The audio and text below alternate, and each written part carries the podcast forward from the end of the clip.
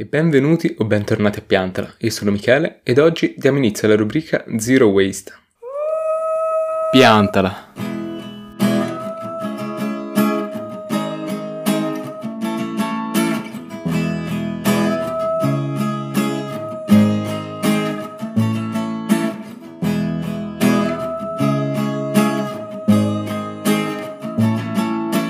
Ma approfondiamo la questione dello zero waste. Di che cosa si tratta? Con zero waste intendiamo un tipo di gestione dei rifiuti che si pone l'obiettivo di concedere una vita ciclica dei rifiuti, non considerandoli come scarti ma come risorse da poter riutilizzare. In parole semplici si abbandona il modello consumistico dell'usa e getta per poterlo sostituire con una visione ciclica di ogni oggetto. Perciò d'ora in poi eh, alterneremo un episodio di informazione ad uno di questa nuova rubrica. Ma prima di iniziare con i consigli dobbiamo sapere che tutto il movimento dello Zero Waste si basa sul principio delle 5 R, ovvero riduci, riusa, ricicla, raccogli e recupera.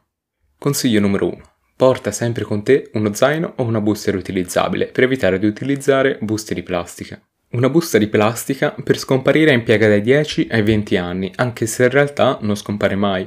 Infatti la plastica si degrada in piccolissimi pezzi che restano in ambienti come gli oceani per un tempo indeterminato, assorbendo peraltro sostanze tossiche che entreranno a far parte del ciclo vitale di ognuno di noi. Proprio per questo motivo, dal 2011 in Italia sono stati resi obbligatori i sacchetti monouso biodegradabili, cioè più ecologici di quelli in pura plastica, ma che comunque se non vengono ben differenziati andranno comunque ad inquinare.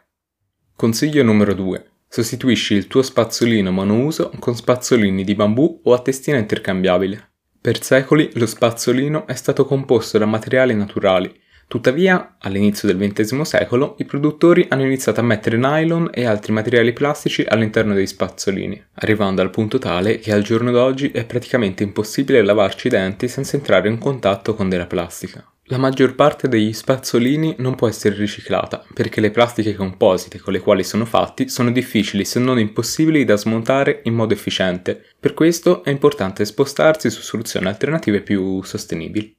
Consiglio numero 3. Rifiuta di prendere volantini, manifesti oppure oggetti monouso che non andrai ad utilizzare. A Milano ogni anno vengono buttate 1100 tonnellate di carta in volantini pubblicitari, di cui solo un 5% viene riciclato. Tutto il resto finisce nei cestini dell'indifferenziato o più spesso viene abbandonato lungo le strade e i marciapiedi. Consiglio numero 4. Se non possiedi una borraccia, procuratene una. Gli italiani sono i più grandi consumatori al mondo di acqua minerale in bottiglia.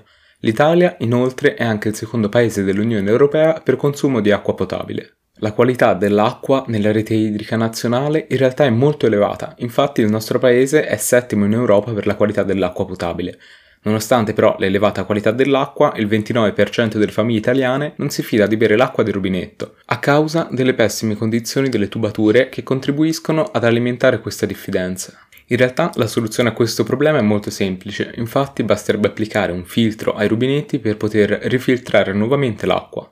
I dati relativi all'acquisto di bottiglie di plastica in realtà sono molto preoccupanti.